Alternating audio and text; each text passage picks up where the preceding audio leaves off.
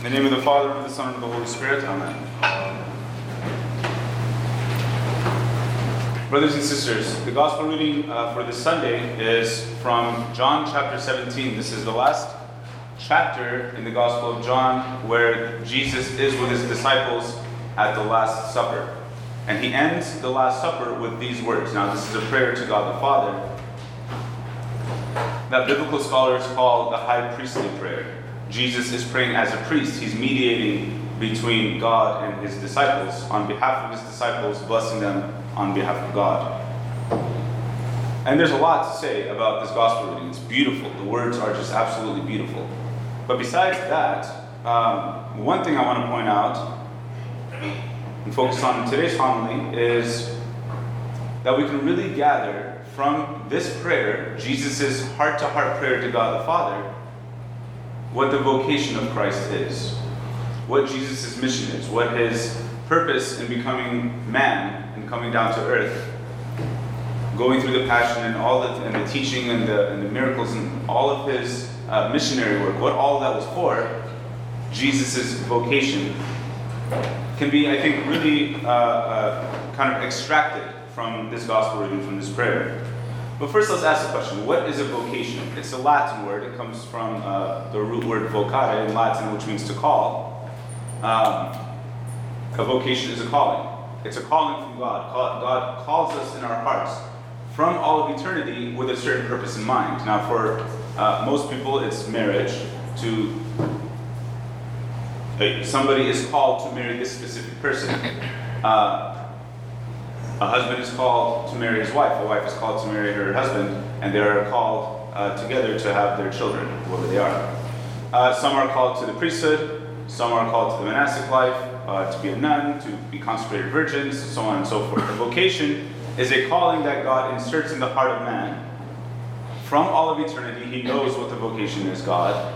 He designs us for the sake of this vocation and then he sends us forth with it. And it is through our vocation that we will be not only fulfilled, but ultimately saved and made for heaven.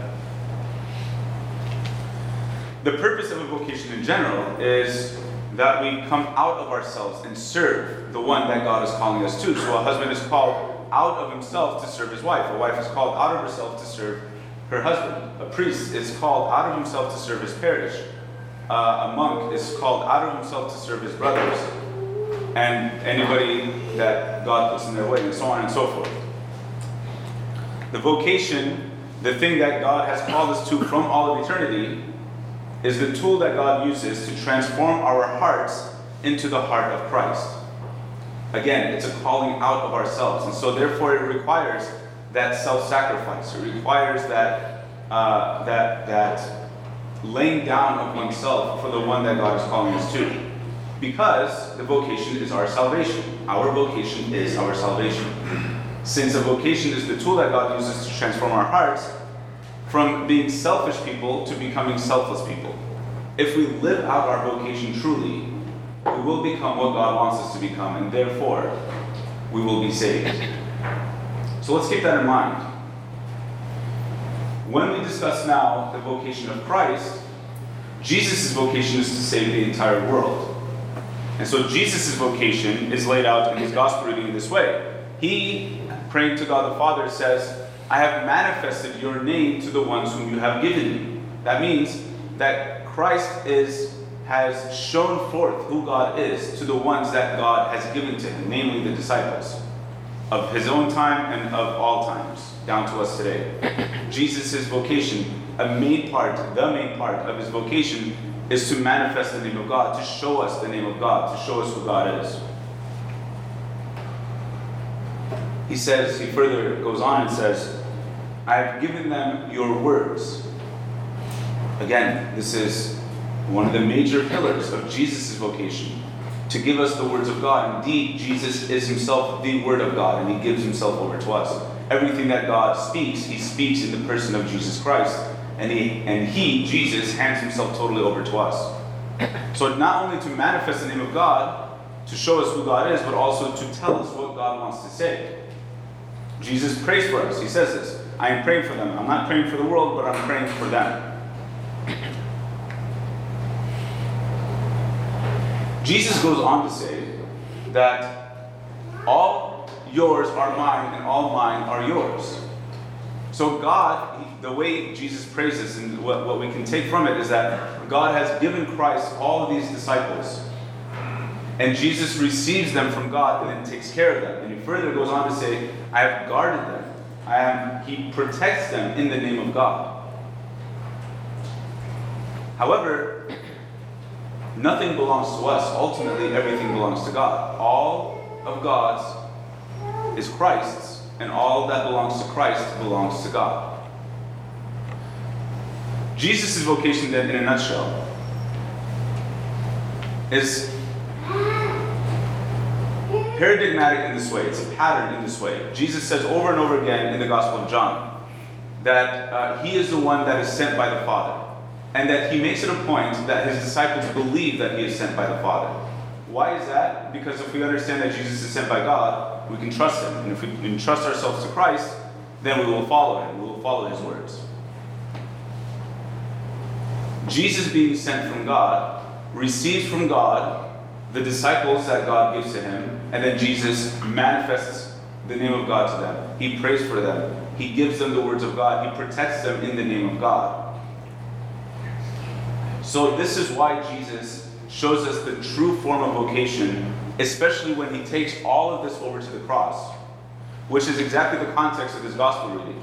Since, again, this gospel reading takes place at the last night of the Last Supper. I'm sorry, no, this is the last prayer of uh, the Last Supper.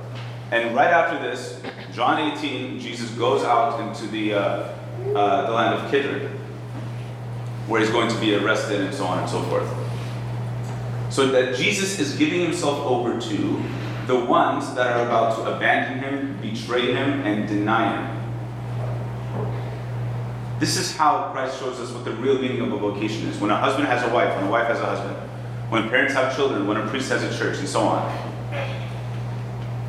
Anything less than dying for the one that God has called us to is not is no longer a Christian vocation.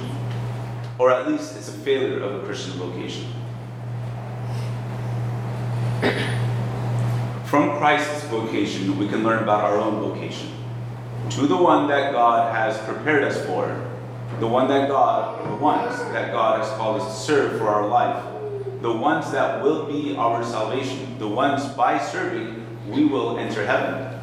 To those, we are called to do what Christ has done for us to manifest the name of God, to pray for them constantly, to give them the words of God, to guard them and protect them in the name of God, to do all these things because God has called us to do them.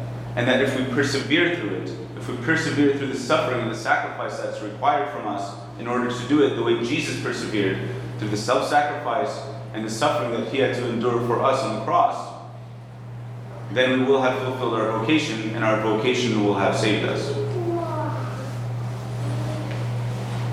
What is Jesus' reward in this life for having fulfilled his own vocation, his own calling? It is absolutely nothing. Nothing is the reward. In fact, it's less than nothing. It was humiliation. Jesus died like a common criminal, naked on a cross. The vocation comes with eternal life. That's what the resurrection is. Jesus' real reward does not uh, occur in this life, but it occurs in the next, which is shown to us in his own resurrection. And that takes us to the beginning of this prayer, where Jesus says